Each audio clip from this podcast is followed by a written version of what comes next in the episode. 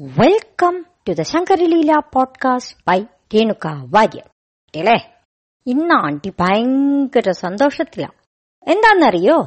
ഏത് കഥ ഇനി പറയണ്ടേന്ന് ആലോചിച്ചുകൊണ്ടിരിക്കുന്ന സമയത്ത് ഒരു മോന്റെ റിക്വസ്റ്റ് വന്നു.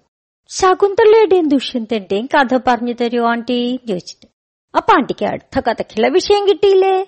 ആ കഥയാണ് ഇന്ന് ആണ്ടി പറയാൻ പോണത്. ഈ കഥ ആരാ എഴുതിയതെന്നറിയോ? വളരെ പ്രസിദ്ധനായ ഒരു കവിയാണ്.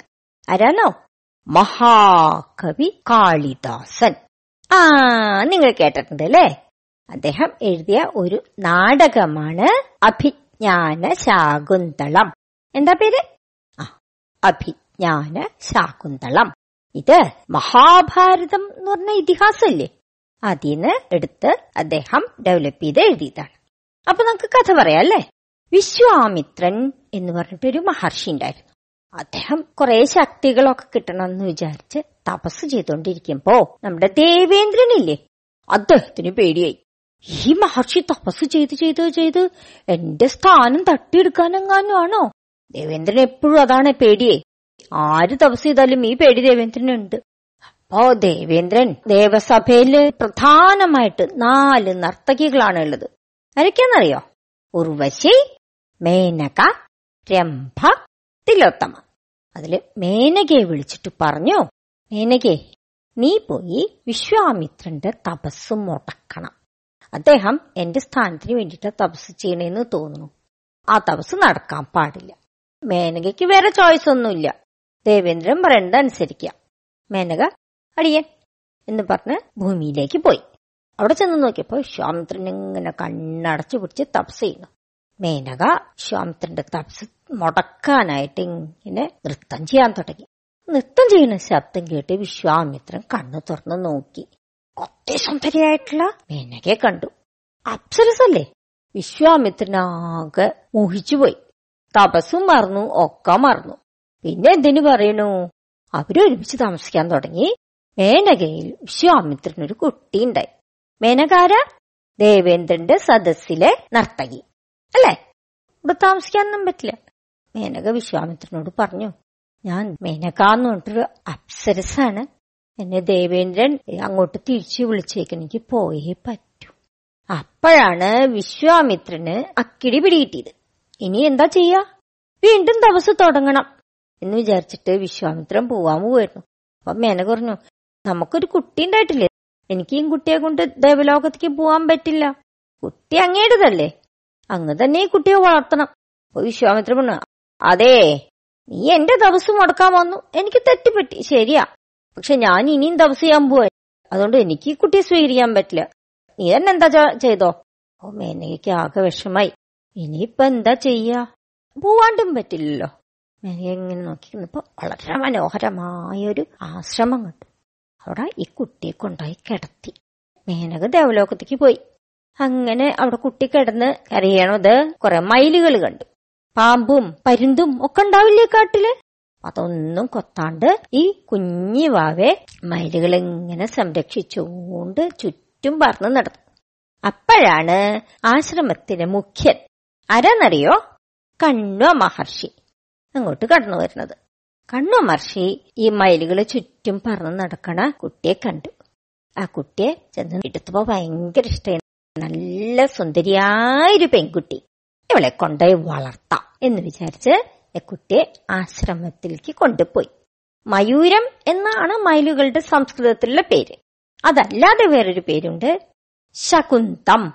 ആ ശകുന്ത പക്ഷികൾ സംരക്ഷിച്ചതുകൊണ്ട് ശകുന്തള എന്ന് പേരു ഇട്ടു. അങ്ങനെ ശകുന്തള കണ്ണ മഹർഷിയുടെ മകളായിട്ട് അവിടെ ഇങ്ങനെ വളർന്നു. രണ്ട് കൂട്ടുകാരികളും ഉണ്ടായിരുന്നു ശകുന്തളയ്ക്ക്. അനസൂയ. പ്രിയമ്പത എപ്പോഴും ഒരുമിച്ചേ അവരുണ്ടായുള്ളൂ. കണ്ണോ മഹർഷിക്കോ ഈ ശകുന്തളയെ സ്വന്തം മകളെ പോലെ തന്നെ വലിയ ഇഷ്ടമായിരുന്നു എല്ലാ സംരക്ഷണവും കൊടുത്തുകൊണ്ട് വളർത്തുമായിരുന്നു. ശകുന്തളെ അതെ ആശ്രമ നിയമങ്ങളൊന്നും തെറ്റിക്കാണ്ട് വളരെ സാത്വിക ഗുണത്തോടുകൂടി വളർന്നു വരിക. എല്ലാവർക്കും ശകുന്തളയെ വലിയ ഇഷ്ടമായിരുന്നു മൃഗങ്ങൾക്കും പക്ഷികൾക്കും എന്തിന്? കാട്ടിലെ ചെടികൾക്ക് വരെ ശകുന്തളയെ വലിയ ഇഷ്ടമായിരുന്നു ശകുന്തളയ്ക്കും അതെ. അങ്ങനെ ഇരിക്കുന്ന സമയത്ത് ഹസ്തിനപുരം എന്ന് പറഞ്ഞിട്ട് ഒരു രാജ്യത്ത് രാജാവ് ദുഷ്യന്ത് ഹസ്തിനപുരത്തിന്റെ അടുത്താണ് ശകുന്തള വളർന്ന ആശ്രമം ഏതാ? ആ അതന്നെ. കണ്ണു ആശ്രമം ആ കണ്ണു ആശ്രമത്തിൽ നായാട്ടിന് വന്നു. ആശ്രമം കണ്ടപ്പോ അദ്ദേഹത്തിന് ഭയങ്കര ഇഷ്ടമായി ആശ്രമ ഭംഗികളൊക്കെ ഇങ്ങനെ കണ്ട് നടക്കുമ്പോ ഈ സുന്ദരിയായ ശകുന്തളയും കൂട്ടത്തിൽ അനസൂയയും പ്രിയംവതിയും കണ്ടു. രാജാവിന് ഈ ശകുന്തളയെ വലിയ ഇഷ്ടായിട്ടോ? ശകുന്തളയ്ക്കും രാജാവിനെ വലിയ ഇഷ്ടായിട്ടോ കണ്ടപ്പോ? ആ സമയത്ത് ശകുന്തളയുടെ മുഖത്തെക്കൂടെ ഒരു വണ്ട് ഇങ്ങനെ ചുറ്റിപ്പറന്ന് നടക്കണു തട്ടിയിട്ടും മുട്ടിയിട്ടും ഒന്നും പോണില്ല. ഈ വണ്ടിനെ ഒന്ന് കളഞ്ഞു തരുമോ രാജാവേ? എന്ന് ചോദിച്ചു. അനസൂയയും പ്രിയമ്പതി രാജാവ് വാളെടുത്തിട്ട് വലിയ വണ്ടാണേ. വണ്ടിനെ ആളോണ്ട് ഒറ്റ തട്ട്. വണ്ട് രണ്ട് കഷ്ണായിട്ട് മുറിഞ്ഞ് എവിടെയോ പോയി വീണു. ആ സമയത്ത് കണ്ണു മഹർഷി അവിടെ ഉണ്ടായിരുന്നില്ല ആശ്രമത്തിൽ വന്ന സ്ഥിതിക്ക് കണ്ണു മഹർഷിയെയും കൂടി നമസ്കരിച്ചിട്ട് പോവാന്ന് വിചാരിച്ചതായിരുന്നു രാജാവ്. പക്ഷേ ഈ ശകുന്തളെ കണ്ടപ്പോ പിരിഞ്ഞു പോവാനും രാജാവിന് തോന്നുന്നില്ല. അങ്ങനെ രാജാവ് അന്ന് പോയില്ല. ശകുന്തളോട് പിന്നെ കൂടുതൽ കൂടുതൽ ഇഷ്ടായി. ശകുന്തളയ്ക്ക്. അങ്ങനെ എന്തായിന്നറിയോ ഈ രാജാവും ശകുന്തളയും ഗാന്ധർവ വിധി പ്രകാരം കല്യാണം കഴിച്ചു. എന്താ ഈ ഗാന്ധർവ വിധി പ്രകാരം എന്നറിയോ? അച്ഛനും അമ്മയും ഒന്നും ഇല്ലാണ്ട് സ്വന്തം ഇഷ്ടപ്രകാരം കല്യാണം കഴിക്കുക അതിനാണ് ഗാന്ധർവ വിധി പ്രകാരം കല്യാണം കഴിക്കുക എന്ന് പറയാം. കുറച്ചു ദിവസം കൂടി രാജാവോട് താമസിച്ചു. മുനി അപ്പോഴും വന്നിട്ടില്ല കേട്ടോ ഏത് മുനി അതന്നെ. കണ്ണ മഹർഷി. രാജാവിന് എന്തായാലും തിരിച്ചു പോവാണ്ട് പറ്റുമോ രാജാവല്ലേ? നാട്ടിൽ എന്തൊക്കെ കാര്യങ്ങളുണ്ട്? രാജാവ് തിരിച്ചു പോവാൻ ഒരുങ്ങിയപ്പോ ശകുന്തളയ്ക്ക് ഒരു മോതിരം കൊടുത്തു. എന്നിട്ട് പറഞ്ഞു ഞാൻ തിരിച്ചു വരാം. എന്നിട്ട് എന്നെ ആചാരപൂർവം കല്യാണം കഴിച്ച് ആഘോഷപൂർവം എന്റെ കൊട്ടാരത്തിലേക്ക് കൊണ്ടുപോവാം. അതുവരെ ഈ മോതിരം നിന്റെ കയ്യിലിരിക്കട്ടെ. രാജാവ് പോയി. അന്നു മുതൽ ശാകുന്തള രാജാവിനെ പറ്റി തന്നെ ഇങ്ങനെ വിചാരിച്ച് വിചാരിച്ച് വിചാരിച്ചിരിക്കാൻ തുടങ്ങി. വേറെ ഒന്നിലും ശ്രദ്ധയില്ല. ആ സമയത്താണ് നമ്മുടെ ദുർവാസാവു മഹർഷിയില്ലേ? പെട്ടെന്ന് ദേഷ്യപ്പെട്ട ഒരു മഹർഷി കണ്വാശ്രമത്തിലേക്ക് വന്നു. ശകുന്തള ആശ്രമത്തിന്റെ മുമ്പിൽ ഇരിക്കുന്നുണ്ട് ബാക്കി ആരവിടെ ഇല്ല. ശകുന്തളയോ? ശകുന്തള ദുഷ്യന്തനെ പറ്റി എന്നെങ്ങനെ ആലോചിച്ച് ആലോചിച്ച് ആലോചിച്ച് അവിടെ ഇരിക്കുകയാണ്. അപ്പൊ ദുർവാസാവ് മഹർഷിയെ കണ്ടേയില്ല. ദുർവാസാവ് മഹർഷിക്ക് പെട്ടെന്ന് ദേഷ്യം വന്നു. ആഹാ ഞാനിവിടെ വന്നിട്ട് ഇവിടെ എന്നെ കണ്ടതായി പോലും നടിക്കണില്ല. എന്തൊക്കെയോ ആലോചിച്ചോണ്ടിരിക്കുക എന്നാ എന്നെ അപമാനിച്ച് നിന്നെ ഞാൻ എന്താ പോവാണ്. നീ ആരെ ആലോചിച്ചിരിക്കുന്നോ? അവൻ നിന്നെ മറക്കട്ടെ. പറഞ്ഞ് ദുർവാസാവ് തിരിച്ചു പോവാൻ പോയിരുന്നു. അപ്പോഴേക്കും അനസൂയയും പ്രിയമ്പതയും ഇത് കേട്ടുകൊണ്ട് വന്നു. അവർ വേഗം മഹർഷിയുടെ കാൽക്കൽ വീണ്. അയ്യോ മഹർഷിയെ അവളൊരു പാവം പെൺകുട്ടിയ. കല്യാണം കഴിഞ്ഞിട്ടേ ഉള്ളൂ. അതുകൊണ്ടാണ് ഇങ്ങനെ ആലോചിച്ചിരുന്നു പോയത്. അവളോട് ക്ഷമിക്കണേ. അവളെ ഇങ്ങനെ ശപിക്കല്ലേ? അപ്പൊ മുനിക്കും പാവം തോന്നി. എന്തായാലും ശപിച്ചു കഴിഞ്ഞില്ലേ? ഇനി എന്ത് ചെയ്യും? തിരിച്ചെടുക്കാൻ പറ്റില്ല. മഹർഷി പറഞ്ഞു ഒരു കാര്യം ചെയ്യാം. അവൾ ആലോചിച്ചിരിക്കുന്ന ആൾ അവൾക്ക് എന്തെങ്കിലും അടയാളം കൊടുത്തിട്ടുണ്ടെങ്കിൽ അത് കാണിച്ചാൽ ആ ആൾക്ക് ഇവിടെ ഓർമ്മ വരും. അപ്പൊ അനസൂയയും പ്രിയമതയും മനസ്സിൽ വിചാരിച്ചു ഓ അത് മതി. രാജാവ് മുദ്ര കൊടുത്തിട്ടുണ്ടല്ലോ. ശരി എന്ന് പറഞ്ഞ് ദുർവാസാവും മഹർഷി തിരിച്ചുപോയി. പക്ഷെ അപ്പോഴും ഈ മഹർഷി വന്നതും ശപിച്ചതും പോയതൊന്നും ശകുന്തള അറിഞ്ഞിട്ടേയില്ല. കുറച്ചു ദിവസങ്ങൾ അങ്ങനെ കടന്നുപോയി. എല്ലാവർക്കും മനസ്സിലായി. ശകുന്തള ഗർഭിണിയായിരിക്കണം. രാജാവ് അണങ്ങി വരണമില്ല. എന്തുകൊണ്ടാ രാജാവ് വരാത്തത്? ആ തന്നെ. രാജാവ് ശകുന്തളെ മറന്നുപോയി. എന്തുകൊണ്ട്? ദുർവാസാവ് ശപിച്ചു. അപ്പോഴേക്കുമാണ് ശകുന്തളയുടെ വളർത്തച്ഛൻ. ആരാ വളർത്തച്ഛൻ? ആ തന്നെ അറിയാം. കണ്വ മഹർഷി. കണ്വ മഹർഷി ആശ്രമത്തിലേക്ക് തിരിച്ചു വന്നത്. തിരിച്ചു വന്നപ്പോ എല്ലാവരും മഹർഷിയോട് പറഞ്ഞു ആ അങ്ങില്ലാത്ത സമയത്ത് ഇവിടെ ദുഷ്യന്ത മഹാരാജാവ് വന്നിട്ടുണ്ടായിരുന്നു. ശകുന്തളയ്ക്കും ദുഷ്യന്തനും പരസ്പരം ഇഷ്ടായി. അവർ ഗാന്ധർവ വിധി പ്രകാരം കല്യാണം കഴിച്ചു. ശകുന്തള ഗർഭിണിയാണ്. അപ്പൊ മുനി പറഞ്ഞു ശരി ഞാൻ എന്തായാലും ഇപ്പോ വന്നല്ലോ.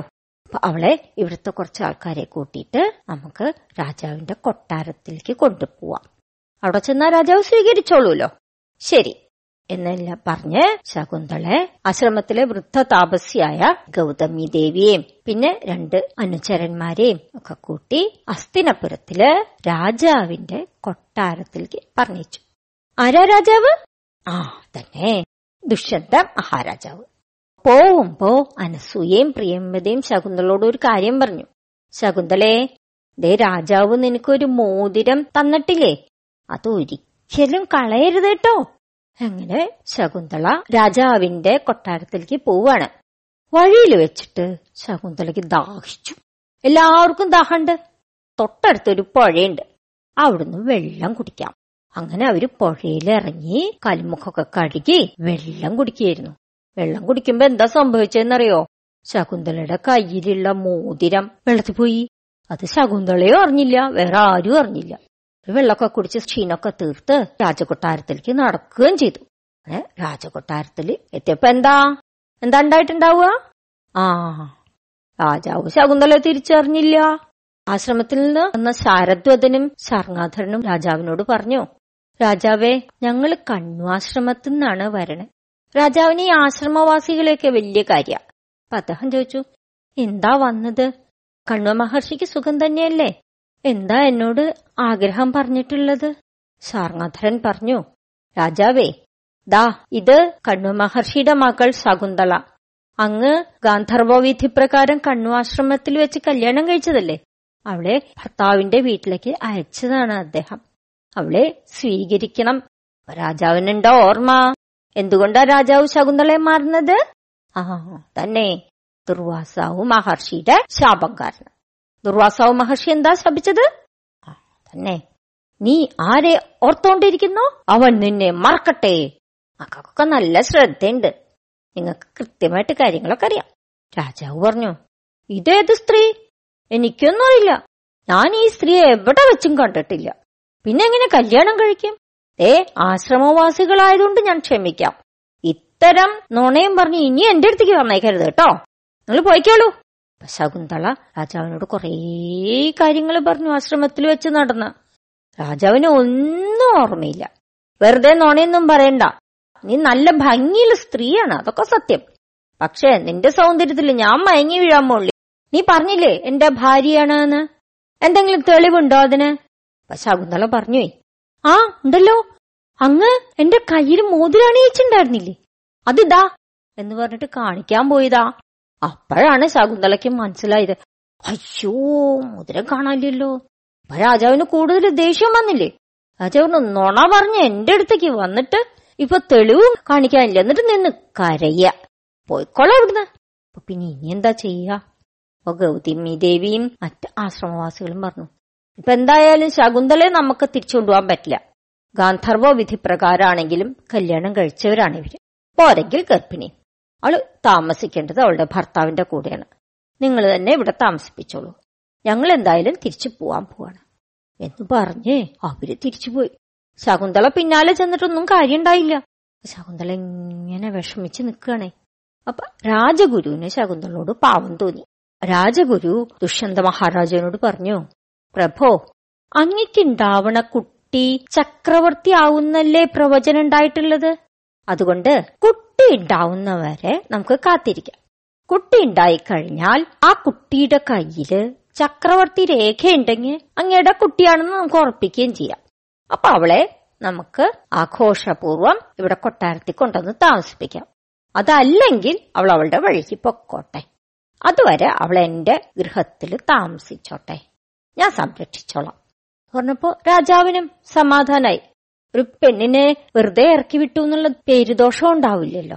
അങ്ങനെ ആവട്ടെ എന്ന് പറഞ്ഞ് രാജഗുരു ശകുന്തളയും കൊണ്ട് സ്വന്തം വീട്ടിലേക്ക് പോവായിരുന്നു അപ്പോഴെന്താന്നറിയോ ഉണ്ടായേ? ശകുന്തളയുടെ അമ്മാരാ ആ ഓർമ്മയുണ്ടല്ലേ? മേനക. മേനകാരാ ദേവലോകത്തെ അപ്സരസ്. മേനക എന്ത് ചെയ്തു എന്നറിയോ ഭൂമിയിലേക്ക് ഇറങ്ങി വന്നിട്ട് ഈ ശകുന്തളയെ പിടിച്ചോണ്ടങ്ങ് പോയി. എന്നിട്ട് പരമസാത്വികനായ ഭരദ്വാജ മുനിയുടെ ആശ്രമത്തിൽ കൊണ്ടാക്കി. എന്നിട്ട് മേനക ദേവലോകത്തേക്ക് പോയി. അങ്ങനെ ഇരിക്കുമ്പോ വേറൊരു സംഭവം ഉണ്ടായി. അതെന്താന്നോ? നദിയിൽ വീണ മോതിരം ഒരു മത്സ്യം വിഴുങ്ങി. ആ മത്സ്യത്തിനെ ഒരു മുക്കുവൻ പിടിച്ചു വീട്ടിലേക്ക് കൊണ്ടുപോയി. എന്നിട്ട് കറി വെക്കാൻ വേണ്ടിയിട്ട് ആ മത്സ്യത്തിനെ മുറിച്ചു. മുറിച്ചപ്പോ എന്താ? അതിന്റെ ഉള്ളിൽ രാജാവ് കൊടുത്ത മോതിരം കാണണു മുക്കുവന് ഇത് രാജാവ് ശകുന്തളയ്ക്ക് കൊടുത്തതാണെന്നൊന്നും അറിയില്ലല്ലോ. മുക്കുവനി ഈ മോതിരം കണ്ടപ്പോ ഭയങ്കര സന്തോഷായി. നല്ലൊരു സ്വർണ മോതിരം. ഇത് കടയിൽ കൊണ്ട കൊടുത്താൽ നല്ല കാശ് കിട്ടും. കുറേ ദിവസം സുഖമായിട്ട് താമസിക്കാം. എന്ന് വിചാരിച്ച് മുക്കുവൻ അതും കൊണ്ട് സ്വർണക്കടയിൽ ചെന്നു. കടക്കാരൻ ഈ മോതിരം നോക്കിയപ്പോണ്ട് ദാ കാണുന്നു അതിലൊരു രാജമുദ്ര. അപ്പൊ മനസ്സിലായി. ഇത് രാജാവിന്റെ മോതിരാണ്. അപ്പൊ മുക്കുവിനെ വിളിച്ചിട്ട് ചോദ്യം ചെയ്തു. നിനക്ക് എവിടുന്നാ കിട്ടി മോതിരം? അത് അടിയന് മത്സ്യത്തിന്റെ വായന്ന് കിട്ടിയതാ. മത്സ്യത്തിനെ കറി വെക്കാൻ വേണ്ടി മുറിച്ചപ്പോ അതിന്റെ വയറ്റിലുണ്ടായിരുന്നതാ. ഏ? നീ രാജാവിന്റെ മോതിരം കട്ടിട്ട് നുണ പറഞ്ഞു അവർക്ക് വാടാ. പിന്നെ രാജ്യസദസ്സിലേക്ക് കൊണ്ടായിട്ടുള്ള ഒരു കാര്യമല്ലോ. ഈ കടക്കാരൻ വിചാരിച്ചെന്താണെന്നറിയോ ഒരു കള്ളനെ പിടിച്ചു കൊടുത്ത രാജാവിന്റെ ഇന്ന് കൊറേ സമ്മാനം കിട്ടില്ലേ? എന്ന് വിചാരിച്ച് രാജാവിന്റെ അടുത്തേക്ക് കൊണ്ടുപോയി. എന്നിട്ട് അവിടെ ചെന്ന് രാജാവിന്റെ കാവൽക്കാരെ ഏൽപ്പിച്ചു. പുറത്ത് കാത്തുന്നു. രാജാവിന്റെ കാവൽക്കാര് ഈ മുക്കുവനെ രാജസദസ്സിൽ കൊണ്ടുപോയി. എന്നിട്ട് പറഞ്ഞു താ മഹാരാജാവേ ഒരു കള്ളൻ അങ്ങയുടെ മോതിരം എവിടുന്നോ കട്ടിട്ട് കടയിൽ വിൽക്കാൻ വന്നേക്കായിരുന്നു. കടക്കാരൻ ദേ കയ്യോടെ പിടിച്ചു കൊണ്ടുവന്നതാ. രാജാവ് ആ മോതിരം വാങ്ങി നോക്കി. അത് കന്തപ്പിളക്ക് രാജാവിന് ഓർമ്മ വന്നു. അയ്യോ ഇത് ഞാൻ ശകുന്തളയുടെ വിരലിൽ അണിയിച്ചു കൊടുത്ത മോതിരല്ലേ? മുക്കുവനോട് ചോദിച്ചു. ഇതെങ്ങനെ നിനക്ക് കിട്ടി? മുക്കുവൻ മീനിനെ പിടിച്ചതും കറിവയ്ക്കാൻ മുറിച്ചതും അതിന്റെ വയറ്റീന്ന് മോതിരം കിട്ടിയതും ഒക്കെ പറഞ്ഞു കൊടുത്തു. രാജാവിന് കാര്യങ്ങളെല്ലാം മനസ്സിലായി. ശകുന്തള ഇവിടേക്ക് വരണ സമയത്ത് പുഴയിൽ വീണു പോയതായിരിക്കാം ഈ മോതിരം. അതുകൊണ്ടാണ് അവൾക്ക് കാണിക്കാൻ പറ്റാഞ്ഞ് കഷ്ടം. അവളെ എനിക്ക് തിരിച്ചറിയാൻ കഴിഞ്ഞില്ലല്ലോ. പാവം. അവളെ കൊണ്ടുപോകുമ്പോ ഏതോ ഒരു സ്ത്രീ വന്ന് പൊക്കിക്കൊണ്ടുപോയി എന്ന് രാജഗുരു പറയുകയും ചെയ്തു. ഇനിയിപ്പൊ എന്താ ചെയ്യാ? രാജാവാകെ സങ്കടപ്പെട്ട് ഇനിയിരിക്കുക അങ്ങനെ കാലം കഴിഞ്ഞു. രാജാവിനും ശകുന്തളയെ പറ്റി മാത്രമായി വിചാരം. അങ്ങനെ ഇരിക്കുമ്പോ ദേവലോകത്ത് ദേവന്മാരും അസുരന്മാരും കൂടിയിട്ട് ഭയങ്കര യുദ്ധം. ദേവന്മാർക്ക് ക്ഷീണം പറ്റി തുടങ്ങി അപ്പൊ സാധാരണ ദേവന്മാരെന്താ ചെയ്യാന്നോ? അവർ ഭൂമിയിൽ വന്ന് മനുഷ്യരിൽ പ്രഗത്ഭരായ ആൾക്കാരെയൊക്കെ സഹായത്തിന് വിളിക്കും. അത്തവണ ദേവേന്ദ്രൻ അദ്ദേഹത്തിന്റെ തേരാളി മാതലിയെ ദുഷ്യന്ത മഹാരാജാവിന്റെ സഹായം തേടാനായിട്ട് ഭൂമിയിലേക്ക് പറഞ്ഞു വിട്ടു അങ്ങനെ ദേവേന്ദ്രന്റെ അഭ്യർത്ഥന പ്രമാണിച്ച് രാജാവ് ദേവലോകത്ത് പോയി ദേവന്മാരെ സഹായിച്ചു. ദേവന്മാരെ ജയിച്ചു. രാജാവ് തിരിച്ചു വരുമ്പോ ഭരദ്വാജ മഹർഷിയുടെ ആശ്രമത്തിൽ കൂടെയാണ് വന്നത്. ഭരദ്വാജ മഹർഷിയുടെ ആശ്രമത്തിൽ ആരൊക്കെയാ താമസിക്കണേ? ആ അതോർമ്മയുണ്ടല്ലേ? ശകുന്തള താമസിക്കുന്നത് ഭരദ്വാജ മഹർഷിയുടെ ആശ്രമത്തിലല്ലേ? ആരാ അവിടെ കൊണ്ടാക്കിയത്? ശകുന്തളയുടെ അമ്മ മേനക. രാജാവ് ആ വഴിക്ക് ഇങ്ങനെ വരികയായിരുന്നു. വരുമ്പോ ഉണ്ട് ഒരു കാഴ്ച. മൂന്നോ നാലോ വയസ്സുള്ള ഒരു കുട്ടിയുണ്ട്. ഒരു സിംഹക്കുട്ടിയുടെ പല്ലെണ്ണണു രാജാവിന് കൗതുകായി. തേരിന്നിറങ്ങി ആ കുട്ടിയെ നോക്കി നിന്നു. അപ്പൊ കുറച്ചു കഴിഞ്ഞപ്പോണ്ട് ആ കുട്ടിയുടെ കയ്യമ്മേ ഒരു രക്ഷ കിട്ടിച്ചിട്ടുണ്ട് അത് അഴിഞ്ഞ് താഴെ വീണു. രാജാവ് ഓടി ചെന്ന് അത് എടുക്കാൻ പോയിരുന്നു. അതെടുത്ത് കുട്ടിക്ക് തിരിച്ചു കെട്ടിക്കൊടുക്കാന്ന് വിചാരിച്ചിട്ടാണ് ചെയ്തത്. അപ്പളേക്ക് രണ്ട് സ്ത്രീകൾ ഓടി വന്നു. അയ്യോ അയ്യോ ആ രക്ഷ തൊടല്ലേ? രാജാവ് ചോദിച്ചു എന്താ തൊട്ടാൽ? അയ്യോ അത് ആ കുട്ടിയുടെ അച്ഛനോ അമ്മയോ അല്ലാണ്ട് വേറെ ആരെങ്കിലും തൊട്ടാ? അത് പാമ്പായിട്ട് തൊട്ടയാളെ കടിക്കും. അപ്പളേക്കും രാജാവ് ആ രക്ഷ എടുത്തിട്ടുണ്ടായിരുന്നു. രാജാവൻ നോക്കി. ഏ ഈ രക്ഷതേ പാമ്പായിട്ട് എന്നെ കടിച്ചു ഒന്നുമില്ലല്ലോ ഈ സ്ത്രീകൾക്കും അത്ഭുതമായി ആ ഇത് ഞങ്ങൾ ഇവന്റെ അമ്മോട് പോയി പറഞ്ഞിട്ട് വരട്ടെ എന്ന് പറഞ്ഞിട്ട് അവർ ഓടിപ്പോയി. രാജാവിന് കുട്ടിയെ വലിയ ഇഷ്ടാവുകയും ചെയ്തു. ആ കുട്ടിയോട് കളിച്ച് ചിരിച്ച് നിൽക്കുമ്പോണ്ട് കുട്ടിയുടെ അമ്മ വരുന്നു. ആരാണ് ആ കുട്ടിയുടെ അമ്മ? ഊഹിക്കാമോ? ശരിയായിട്ട് തന്നെ ഊഹിച്ചല്ലോ. അത് ശകുന്തളയായിരുന്നു. ശകുന്തളയെ കണ്ടപ്പോ രാജാവിനെ ആകെ കരച്ചിൽ വന്നു കേട്ടോ ശരിക്ക്. അയ്യോ ശകുന്തളെ ഞാൻ നിന്നോട് തെറ്റ് ചെയ്തു. നീ എന്റെ കൊട്ടാരത്തിൽ വന്നപ്പോ എനിക്ക് നിന്നെ തിരിച്ചറിയാൻ പറ്റിയില്ല. പിന്നെ ഞാൻ നിനക്ക് തന്ന ഈ മോതിരം ഒരു മുക്കുവിന്റെ കയ്യിൽ നിന്ന് കിട്ടിയപ്പോഴാണ് എനിക്ക് നിന്നെ ഓർമ്മ വന്നത്. എന്നോട് ക്ഷമിക്കണം. ഒരു ശകുന്തളയ്ക്ക് ദേഷ്യ വന്നത്. അത് ശരി. എന്നെ മറന്നതായിരുന്നു അല്ലേ? അപ്പോഴേക്കും ആശ്രമത്തിലെ അധിപൻ. ആരാണ്? തന്നെ ഭരദ്വാജ മഹർഷി. ഭരദ്വാജ മഹർഷി ഇങ്ങനൊരു മഹാരാജാവ് വന്നിട്ടുണ്ട് എന്ന് കേട്ടപ്പോ ഇവരുടെ അടുത്തേക്ക് വന്നു. മഹർഷിക്ക് ദുഷ്യന്ത മഹാരാജാവാണ് എന്ന് മനസ്സിലായി. എല്ലാ കാര്യങ്ങളും മഹർഷി ദിവ്യദൃഷ്ടി കൊണ്ട് കണ്ടു. എന്നിട്ട് പറഞ്ഞു രാജാവേ അങ്ങ് ശകുന്തളെ മറന്നുപോയി എന്ന് വിചാരിച്ച് സങ്കടപ്പെടണ്ട. ഈ ശകുന്തളയ്ക്ക് ദുർവാസാവു മഹർഷിയുടെ ശാപം കിട്ടി. അങ്ങ് ഹസ്തിനപുരത്തേക്ക് പോയ സമയത്ത് അതുകൊണ്ടാണ് അങ്ങ് മറന്നുപോയത്. എന്തായാലും അങ്ങ് കൊടുത്ത എന്തെങ്കിലും അടയാളം കാണിച്ച ശാപമോക്ഷം കിട്ടും എന്നും ദുർവാസാവു മഹർഷി പറഞ്ഞിട്ടുണ്ടായിരുന്നു. അതുകൊണ്ടാണ് മോതിരം കയ്യെ കിട്ടപ്പോ അങ്ങേക്ക് ശകുന്തളെ ഓർമ്മ വന്നു ഇതാ ഇതാ ഇത് അങ്ങയുടെ മകൻ സർവദമനൻ ഇവനെയും ശകുന്തളയെയും കൂട്ടി അങ്ങ് കൊട്ടാരത്തിൽ പോയി സുഖമായിട്ട് താമസിച്ചോളൂ. അങ്ങനെ ദുഷ്യന്ത മഹാരാജാവ് സർവദമനെയും ആരാ സർവദമനൻ? ശകുന്തളയുടെ മകൻ. ഇതാ ഇത് അങ്ങയുടെ മകൻ സർവദമനൻ. എന്താ ദുഷ്യന്ത മഹാരാജാവിന്റെ മകന്റെ പേര്? സർവദമനൻ. ശകുന്തളയും സർവദമനനെയും കൂട്ടി അങ്ങ് കൊട്ടാരത്തിൽ പോയി സുഖമായിട്ട് താമസിച്ചോളൂ. അങ്ങനെ മഹാരാജാവ് ശകുന്തളയും മകനെയും കൂട്ടി കൊട്ടാരത്ത് ചെന്ന് ആഘോഷമായിട്ട് ശകുന്തളയെ പട്ടമഹിഷിയായി വാഴിച്ചു. എത്ര ഭാര്യമാര് വേറെ ഉണ്ടെങ്കിലും ഈ പട്ടമഹിഷിയിൽ പിറന്ന മകനായിരിക്കും രാജാവ്. സർവദമനൻ വളർന്ന് വളർന്ന് ഒരുപാട് രാജ്യങ്ങളൊക്കെ കീഴടക്കി വലിയ ചക്രവർത്തിയായി. അദ്ദേഹം പിന്നീട് ഭരതൻ. എന്ന പേരിൽ അറിയപ്പെട്ടു. ഭരതൻ ഭരിച്ചതുകൊണ്ട് നമ്മുടെ നാടിന് ഭാരതം എന്ന പേരും വന്നു. മക്കൾക്ക് ഇഷ്ടായോ ഈ കഥ? ഇഷ്ടായെങ്കിൽ നിങ്ങൾ ഇതെല്ലാവർക്കും ഷെയർ ചെയ്യണം. കൂടുതൽ ആൾക്കാരിൽ ഈ കഥ എത്തട്ടെ? അപ്പൊ നമുക്ക് ഇന്നത്തേക്ക് ഇവിടെ നിർത്താം. പുതിയൊരു കഥയായിട്ട് അടുത്ത പ്രാവശ്യം വരാം. ബൈ